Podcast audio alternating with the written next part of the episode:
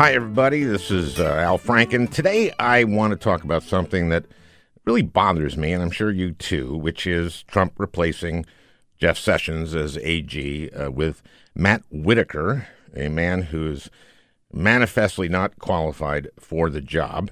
Whitaker, as you know, is now acting attorney general.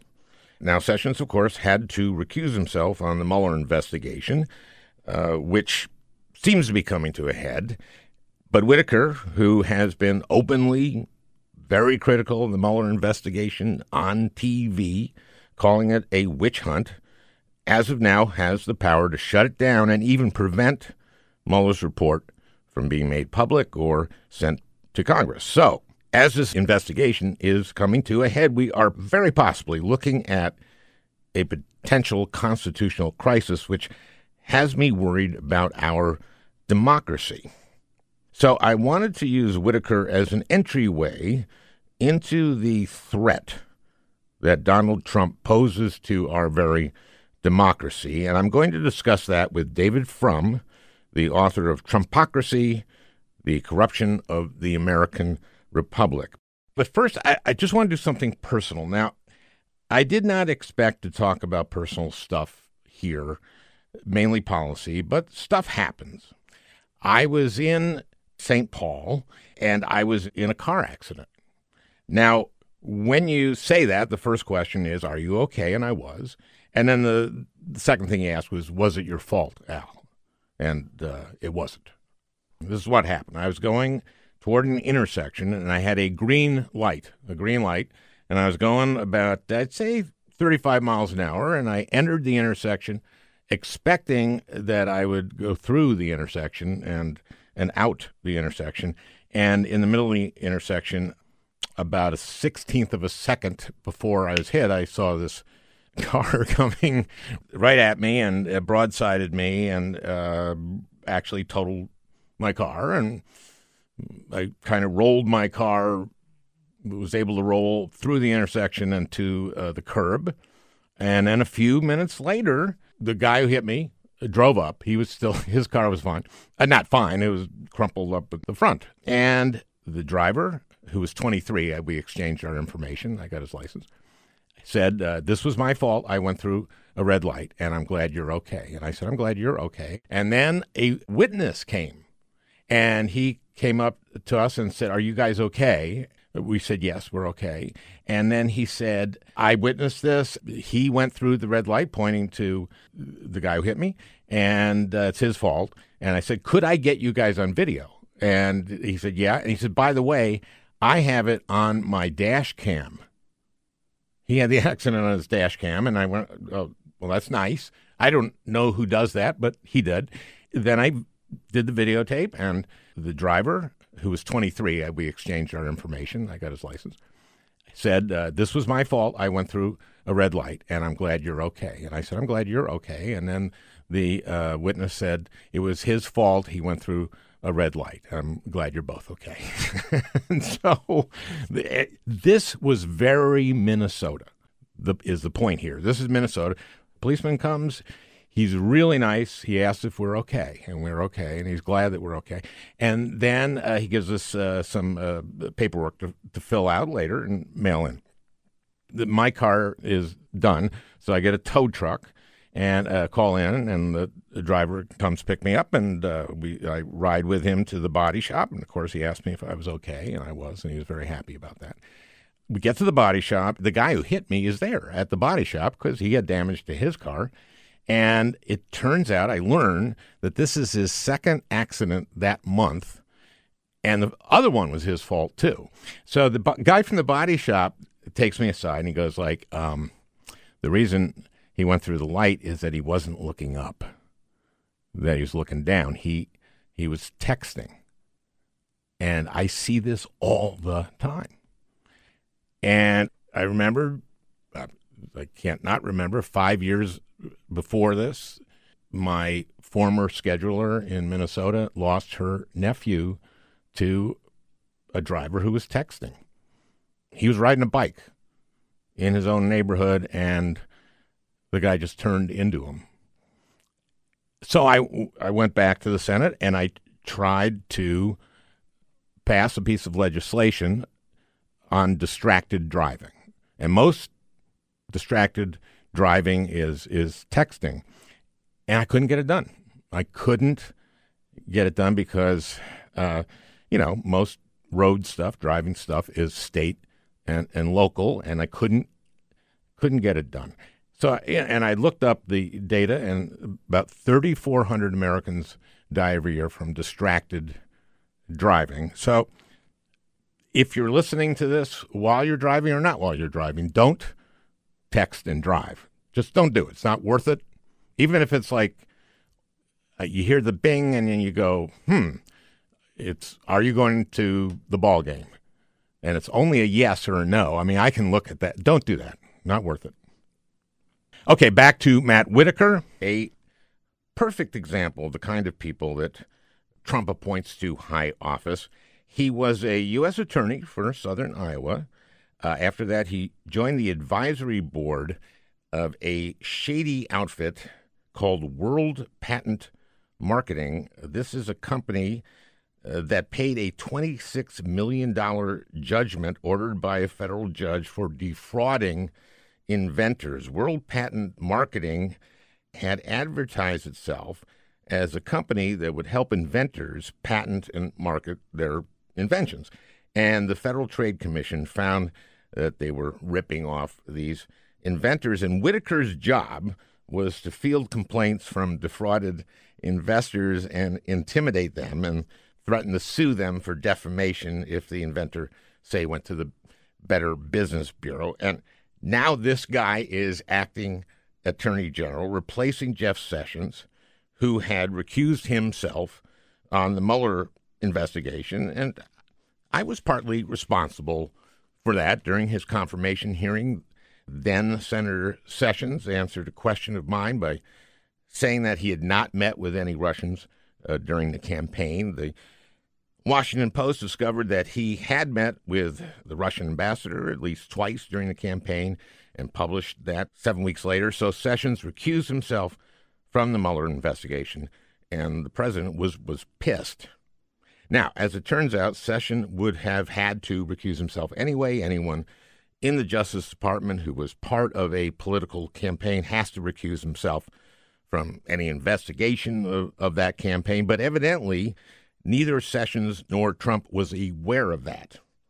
So I like to take some credit for the Sessions recusal, which, of course, led to Rod Rosenstein appointing Bob Mueller.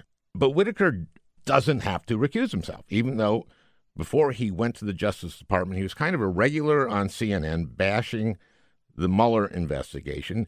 Evidently, Trump could not find anyone he could rely on to shut down the Mueller investigation who hadn't been on TV calling it a witch hunt. Now, it isn't clear whether Whitaker's appointment is actually legal. He is he's a principal, which he reports directly to the president and therefore needs confirmation by the Senate. There are a couple of lawsuits that are challenging his appointment. I, I suppose they may work their way up to the Supreme Court, and who knows, maybe Justice Kavanaugh will provide the deciding vote. And then Whitaker could completely prevent any Mueller report from leaving the Justice Department so that Congress and the public don't see it. And I find this very disturbing that somehow our system could allow Trump to completely bury the Mueller report. And it, it just has brought to a head my longtime concern that Donald Trump is a real threat to our democracy. There are a lot of hallmarks of autocracy in the Trump presidencies. There's the member of members of his family in the White House and profiteering from their positions there. Foreign countries that pay top dollars to stay at Trump's hotel in D.C. There is the the constant lying the attacks on the media, calling their stories fake news, calling them the enemies of the people, the attacks on federal judges, the cronies that show up in the administration that themselves seem to be self dealing, and of course, Trump's admiration of dictators and thugs around the world, Kim Jong un, uh, Crown Prince Mohammed bin Salman, uh, Philippine President Rodrigo Duterte, and of course, for some reason, he has this relationship with Vladimir Putin. So I spoke a couple of days ago with David Frum, author of Trumpocracy The Corruption of the American Republic. Uh, David is a writer for the Atlantic Monthly. He was a, a speechwriter for President George W. Bush. David's a Republican. But he has been right on Donald Trump from the get go, and it was my pleasure to have the following conversation with David Frum. Let's let's listen in. You're a Canadian Jew, Mm-hmm. So you know some Minnesota I know, I know, Jews. I know where the Jews live. yeah, in every city in, Yeah, in the keep country. up. I keep up. You spe- do you speak to JCCs and stuff? I do a lot of that. Yes. Okay, very good. Very nice. Let's go to this constitutional crisis because Trumpocracy is basically about the worry that we're losing our democracy or we're heading that direction. And that's what, to, to me, this Whitaker appointment really is about. I am scared. There's kind of a lot of sleazy stuff in his past. This uh, it's called World Patent Marketing. Okay, they partnered with Dr. Ronald Mallett to make his vision of time travel possible. Yeah, that seems um, doubtful. Well, I have this theory that time travel isn't possible, and and I'll, I'll tell you why. Because if someone in the future develops time travel, they'll it'll get out. you know, they'll come they'll come back and it'll just get out. You can't keep that secret. You mean the guy who get wins every race at Belmont Stakes? That people say, "How is it you know all the winners of this race? Yeah, it, it's How is it you baseball, always pick the it's successful everything. stocks?" Yeah. Yeah, yeah. I mean, he he it'll get out. So that means to me it's not possible. So I think World Patent Marketing was kind of uh, sleazy. That's what I'm thinking. The reason this Whitaker thing is so important, the, the, the, the thing I talked about in Trumpocracy, and the reason for the title of the book, is there have been a lot of books about the gaudy, oversized personality of Donald Trump. In Michael Wolff's book, Bob Woodward's book, which I actually liked less than Michael Wolff's book. But the personality, I mean, I mean, the country's full of dysfunctional personalities. And the point of your political and party and constitutional system is to keep dysfunctional personalities away from major political offices, at least the presidency. And the question of the Trump era is how did this happen? And so, what I am interested in is not Donald Trump the person, but Donald Trump the system of power. Hence the title, Trumpocracy, a system of power, rule. And you see that with someone like Whitaker. Presidents all the time want to make bad appointments.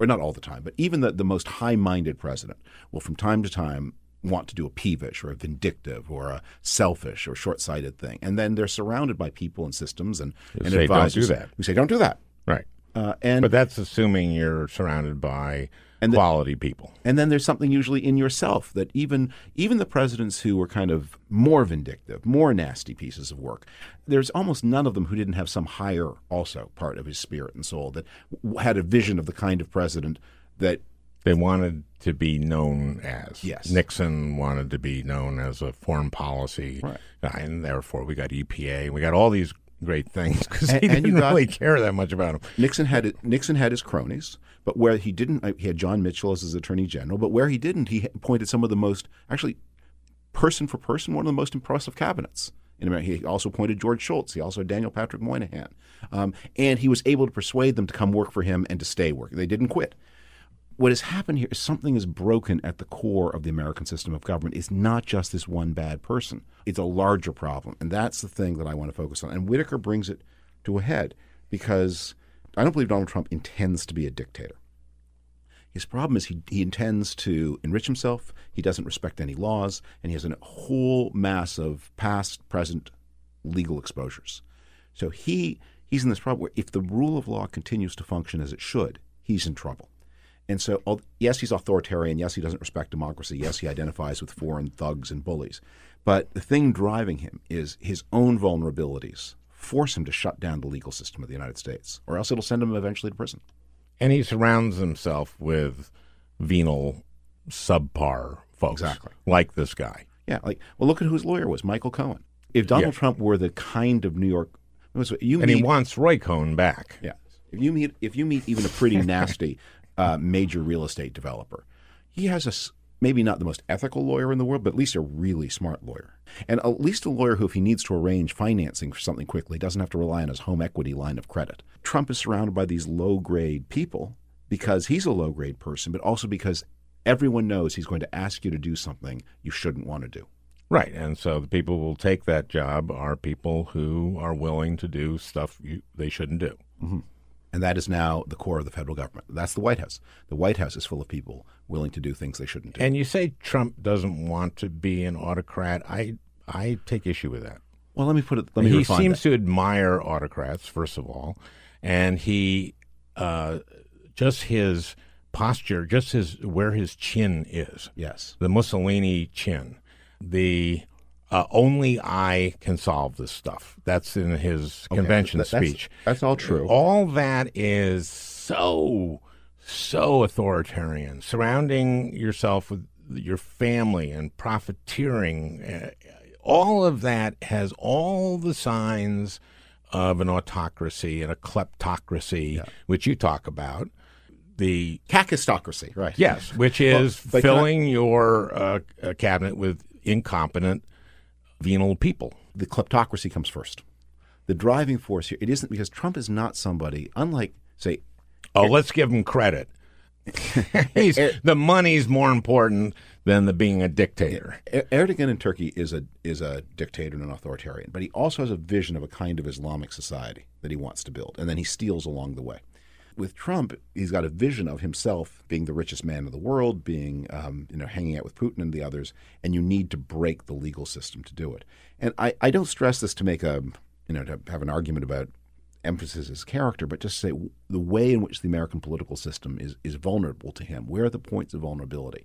The story of his presidency to date, the story of the book, is again and again the places where the system should be triggered, and the the wall should close, and the and you're prevented from doing things. It it doesn't happen. He also has gutted the State Department. He's gutted so many agencies, the EPA. Mm-hmm. He does not believe in government. He believes in Donald Trump. He didn't want a State Department making any decisions. He didn't want to do a transition. He didn't want a transition committee because it costs something. And he said, that's my money.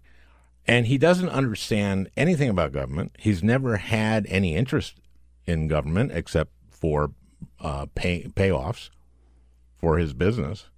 This is very scary in terms of we have a government that doesn't work. Right. And and and in the absence of it working, it becomes Donald Trump's government. This is why th- these norms are these same have become so famous. And when I started working on the article for the Atlantic that became the book, I began thinking of various kinds of criminal endeavors that you might do if you were a president. I took them to people who'd worked in past White House counsel's office, Democratic and Republican. I would say, okay, if, if a president did this, if a president communicated to the prime minister of Malaysia, I'd really appreciate it if you would cut my son-in-law in on an office development. You mean like Jared? Yeah. What would stop? What would be the barrier? And again and again, you discover well, there's there's no barrier. There's no law that says you can't do it. You just assume the president wouldn't do it. Well, well, what if the president insisted? What if the president went ahead? Well, you know, I mean, eventually you trip up over some statute, but we've always relied on a kind of understand. And presidents are subject to fewer rules than their counterparts in parliamentary systems. And the big oversight over them is an effective Congress. And the, the, way the system is designed is it's less that the president is bound by rules than that he's restrained by his own sense of honor, but also knowing that Congress is looking and that will speak up. And, And now that we have a Democratic House, Yeah, that let's hope. Probably will happen, and we'll see what happens in terms of his cooperation. And I have uh, uh, some very bad feelings. This is why I'm worried about our democracy. And I do think that when you admire Putin, when you admire uh, Kim Jong Un, uh, he clearly admires dictators. Mm-hmm. What happens if he loses in 2020, but it's close? What um, this guy has he ever surprised you in terms of what he does? Has have you ever been surprised? I, well, I, I um, unfortunately have had the experience of having in my family life a person with malignant narcissistic personality disorder. So I, I actually I know often know what Donald Trump is going to do before he does it because I recognize his mental illness. And and who in your family is that? they don't listen to podcasts. So, um, okay, well, all the better. who who is it? Um, Uncle? Um, in my family circle. My family circle. Okay, um, but we'll you know, find out later. And it was Uncle Ira. Uncle Ira. Here's the one thing. You know, uh, Hillary Clinton was asked during one of the debates if there's anything about Donald Trump that she admired. I always hate this question, and it seems like unfair. You know what? I always anticipated that, and I always uh, because I was in a number of debates, obviously, uh, when I was running, and I always wanted to do. Ah, uh, gee, I can't think of anything. Get the laugh, and then go. No, no, I admire his. He's a good dad, or something right. like that. Well, that's what Hillary Clinton said. he he makes sure that his kids are rich. And he's not. He's a terrible dad. But here's the one. Thing. he's a terrible father. He's a terrible well, father. By your measure, I mean, you know. But but here's the thing. Here's the, when you ask this question. Here's the one thing about him that I think you can say that is, I think, sort of positive, which is Donald Trump is not a hypocrite. He doesn't pretend to be a good father. He doesn't pretend to be a good husband. He doesn't pretend to be a good Christian. Um, yes, he, he, does. He says I'm a I'm a Christian, he, and he, he, gets and he also attacks anyone who says he isn't a good Christian. But he does. I mean, come on. He, does. He's a total hypocrite. He's a hypocrite every second of the day. He doesn't. He lies. He lies. But he he lies about things. He doesn't. He. No, what he, he lies about himself all the friggin' all, time. It is all there for you. Does he go to church? Does no one is. Does he look pious? No one is less racist than me. Okay, but but he says that. But here's what he doesn't do.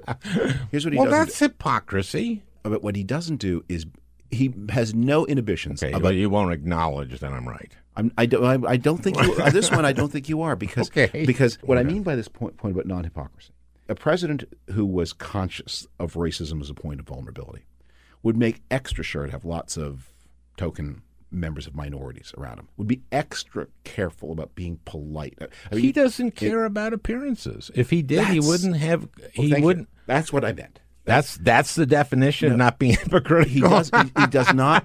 He said he does. He's not seriously trying to fool people about who he is, and that means the people around him don't have any excuse. They know who he is, and one of the things I think is part of the secret of his appeal is he's liberated a lot of people by showing this is the kind of person you can be listen, his message is every politician is lying to you, and so I'm going to, you know, lie to you, but I'm telling you the truth when I lie to you.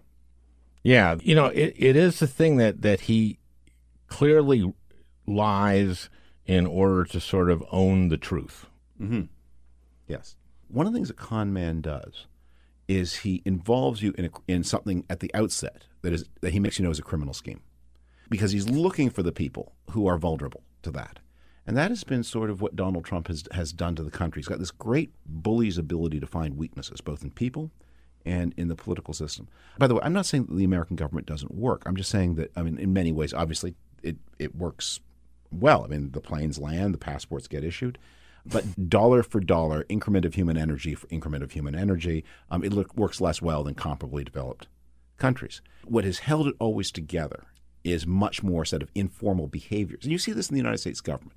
It's much harder to whip Congress, or, and certainly the Senate, than it is to whip the House of Commons or the German Bundestag. The Senate and, and the House are held together by understanding that this is what we do, this is what we don't do. The question that haunts me and that the, that the book's about is to say, this is not a book about him, it's, it's a book about us. Why, why is this working? Because if you can understand that, you can also understand the answer to the question what happens when he eventually goes away? One way or another, he will eventually go away. But if we're if we don't change, then we're still vulnerable. And next and the next guy like him may be harder working, may have a better understanding of how government works. Um, I think that's part of his charm that he not, does not understand how government works, and that's part of the chaos he has engendered.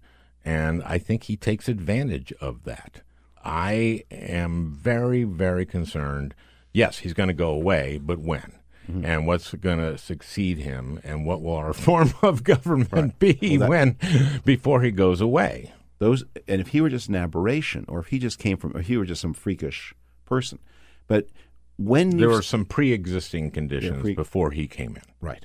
And and that's the thing we really need to think a lot and, about. And and one of the one of the things that I worry about is that younger people aren't that tied to democracy, right? And if you see polls, this is uh, the Yascha Mounk survey of the yeah. 17 democracies, and is democracy the best form of government? Is it? Per- I think the question is, do you personally find it indispensable to live under a democracy? Right, and our youth, I guess, are is surprisingly high who say, eh, yeah, forty percent, something yeah. like that, and not just ours. This is true across the developed world. Actually, let me let me throw in a complicated teaching here, that will sort of because one of the arguments I sometimes have with more lib- liberal audiences, they want to put Donald Trump into the Republican tradition. He's George Wallace, he's Richard Nixon's Southern strategy, and they, they want to look up in time into the American past to explain Donald Trump. And obviously, that's some degree of truth to that.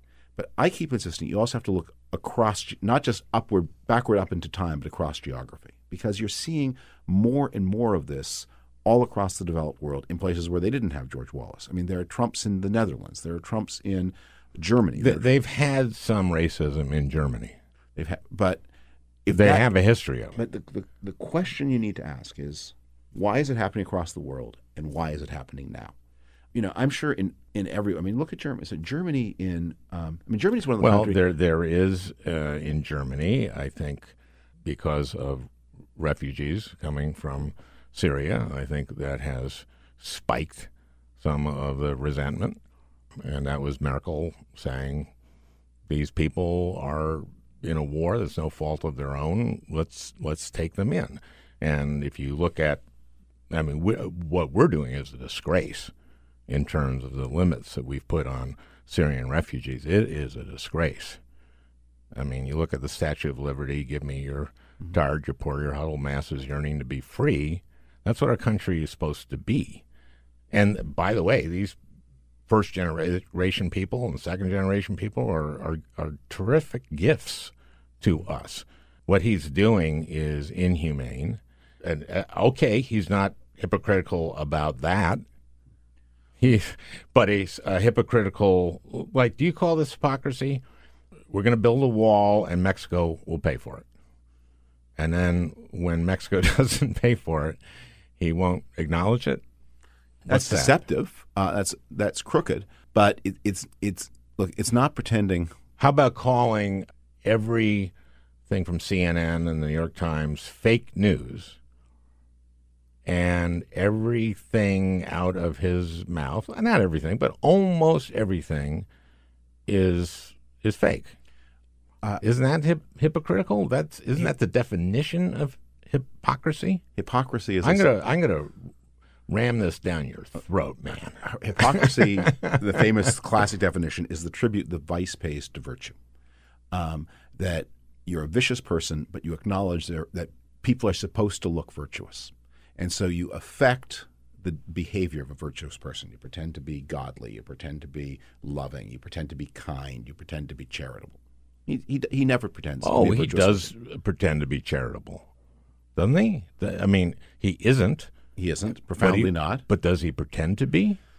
Um, he he, do, he doesn't really. There, there there are moments bah. where he no, there are moments where he has done a little. But he, the answer to that is yes. Trump has made it very clear what kind of person he is. It's all there for you to know. The, the question of who he is is not the important question. The question is who are we, and why? Why is the American system, and why are other countries? How about how about who are the Republicans in Congress who are afraid to say anything? That's an important question too. That's an important question too.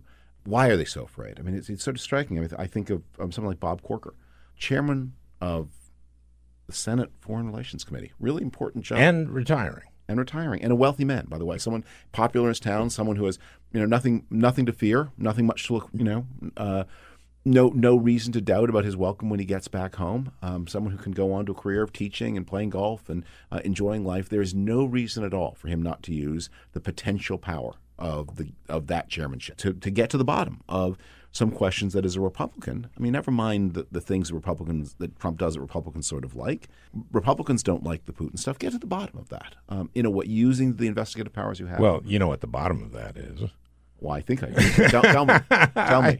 I, I think that uh, he is a guy who's not very credit worthy in the United States because of going uh, bankrupt, um, and so spectacularly bankrupt and that he needed uh, capital from someplace, and the Russians provided it with him. And you point out in the book that what ninety six Russians bought condos from him, and uh, you know that the flourishing of the numbered companies.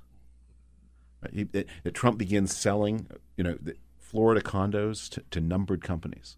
And one of the things to understand about Florida, as I'm sure you, as of course you know, is that Florida has this own homestead exemption. If you if you own real property in Florida and you get into trouble, that it can't be seized. So in Florida, it really makes sense to own your property personally, not through a company. Okay. And yet, and yet, Trump and most most condos in Florida are going to be three percent owned by numbered companies, ninety seven percent owned by named individuals, because that's just the smart way to buy real estate in Florida. Trump Towers, beginning about two years before he runs for president, suddenly have this huge run up in purchases by numbered companies. So that's covering the identity of, covering of, of and and so you tell me. Yeah, I'm telling you. Yeah, no, I think you're right. right. I, think you're, I think you're right. so why you know? I, but, but Bob Corker, you would think would want to know that, wouldn't you? Yeah. What the hell is it with Bob Corker? What the hell is it? And is it uh, Republicans won't like me as much anymore, or what the hell is it? I'm trying to find the Republican Party that you want to return to, or I don't see any there. There, I don't see uh, the Republican Party that you're imagining. Um, uh, I, am not discerning it. I'm not saying it's there. What I'm saying is, okay, what's, so what's going to happen? It's not there. Is, there's going to be pain. There are going to be defeats. They're deserved at that point, the party's going to have some choices to make. Now, by the way, one of the one of the choices is to double down on Trumpism and to become a true. you're seeing this happening right now in Great Britain, where in the face of this looming Brexit disaster, the Conservative Party is becoming a more chauvinist party. A you know that people sometimes intensify on their mistakes at exactly the moment when they most need to correct them. That's a possible future. And obviously, I'm, I'm the people who won, they won, right? So the ones that remain in office said I did something right. Mm-hmm. So they'll double down. And I just don't I don't see a, a, Republican Party that learns from this. I feel like the Republicans who see what's happening have left. So how does the future look to you?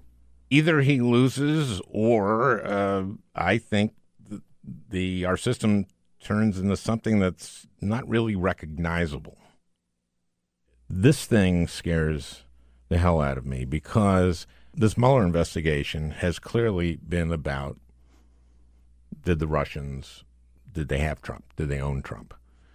And we need to know that and we need to know what happened there and that's why I think he's acting kind of crazy mm-hmm. lately. I mean, more so. There are moments of stress. You can chart them, I mean, and and moments when he's feeling better and moments when he's feeling worse. And there are sort of spikes of stress. So I was heartened by this election. I was heartened by this election. Keep in mind this in 2018, 5 million more votes were cast for Republican members of the House than were cast for Republican members of the House in 2010.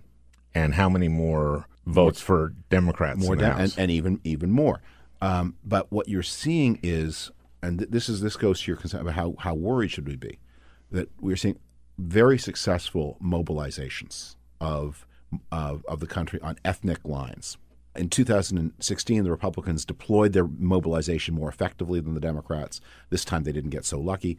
Um, I mean, the Republicans always have the advantage of a better map, but this level of mobilization is going to be a real feature in American life. This is not a relaxed time. I mean, I don't. Here, here's another thing to worry about, and that is demographics in terms of our Constitution. By, I think, 2040, is it? 70% of Americans will live in 15 states. So se- uh, 30 This senators. calculation of your classmate Norm Ornstein, I think. Exactly. And he, he grew up in St. Louis Park, too. Okay. So uh, where were we? Um, we, we, were, we were talking about Russia. We were talking about um, the outcome of these elections. We are talking about uh, the, con- the country's level of mobilization and things things to be to pay attention to and to be worried about. I was just pounding the drum of saying, pay attention to the system, not the man. The system, not the man. The power, the power relationships, not the individuals, because the individuals will be gone. But Trump found something real, and his counterparts in other countries are finding that same real thing, and that's that's that's so this subject. is so democracy is retreating a little bit around the world. right. When that happens, we have to dig in. The thing I keep telling audiences when I talk about this is it's alarming, but also be grateful to live at a time when your country needs you. Things have to be renewed. I mean, we have been playing in many ways the, uh, the same political game on the same issues for, a very long time. I mean, Trump keeps trying to reuse the 1968 election script over and over and over again. Hard hats versus, you know, pi- law and order, Right. And I mean, race. it's from a half century ago. It's a half century ago. Th- This is a moment where the country needs to move into a whole a, a new mental map and to think, okay, the issues are going to be different in the future than they've been for the past half century, and uh, the parties are going to be different. They're going to they're going to look different. Um, they're going to appeal to different kinds of people, and if the people want to defend American institutions as they were are not alert to the way things are changing. They are going to lose ground to people like Donald Trump and Steve Bannon who have a clear sense of, of realities and possibilities. And what these guys have done is divided America. That's what they've done. If they've exacerbated the divisions in this country uh, along the lines of race, along the lines of class, along lines of gender identity, and I feel that Trump's side is nasty and brutish. That's of course true. So what are you going to do? Well, we're trying to. I'm trying to talk to people. But you, well, that what, help? what, what is the thing that Does- what does is it? this What is help? what what we're doing right now? Yeah. I think it I, yes, I do. Okay, so so uh, one of my worries, the beginning of the Trump presidency, was that Trump wanted to provoke a certain kind of response to his presidency. And I, I wrote an article for the Atlantic. I got a lot of blowback about this because I'm a very conservative person, and here I am presuming to give advice to non-conservative people. But I said, do not go to protests. Don't go into the streets. I think you're wrong there because because it, it churns up the. it's a resource. Go to meetings. Go to meetings. Democracy is about meetings. Sometimes you have to have a meeting to organize the protest. I mean, that's true. run candidates. How do you think these protests happen? They they they have meetings be political, to plan the protest. but they're anti-political. Uh, what once No, you go to the protest and you get inspired by the other people there, and you see in the street, you see neighbors and you see people, and there's a spirit. If they're pulling you back into the organized political system, that's a good thing. Um, if they're pulling you away from political activity, that that's a bad thing. I think they're bringing people toward um, political activity. I think the the women's march wa brought people into politics. I think we just saw it, right? Yes, and I, I thought that was a very. And, So I think you're a wrong. mil- I think you're. That's why you got so much pushback from your article because you were just you're just flat wrong. except except I think the warning was heeded. The content of the idea, the, the, the thing that has heartened me is that people have put their energies into constructive places. As I as I've been traveling first to promote the book and then to research more books and more articles, I mean, what you see is people behaving in um, system system positive ways, and when your system is in trouble, you don't save the system by acting in anti-system ways. You, you, if, if you're if you're the defenders of the system, you have to be system positive. Okay. Well, I think uh, a, an organized protest is system positive. I, I really do, and I, I I just know from experience that you go to the protest and people get motivated, and then they get motivated to run for office, or people get motivated to distribute literature, they, phone calls. They they do get motivated to do. I think exactly what you're saying. So I don't think they're antithetical to each other. That's all. Mm-hmm. That's if, all. If they're lo- but if the protests humbly, I'm just saying that humbly. if, if, if the protests are lawful, but there, there was. A, what are you talking about? Wait, wait, the, yeah, no, no. I'm not for unlawful. You know, like you're talking like brick throwing and that, that's what, store windows. And Donald Trump would try to goad people at the beginning of his presidency. He would he he set he, he would he would tweet.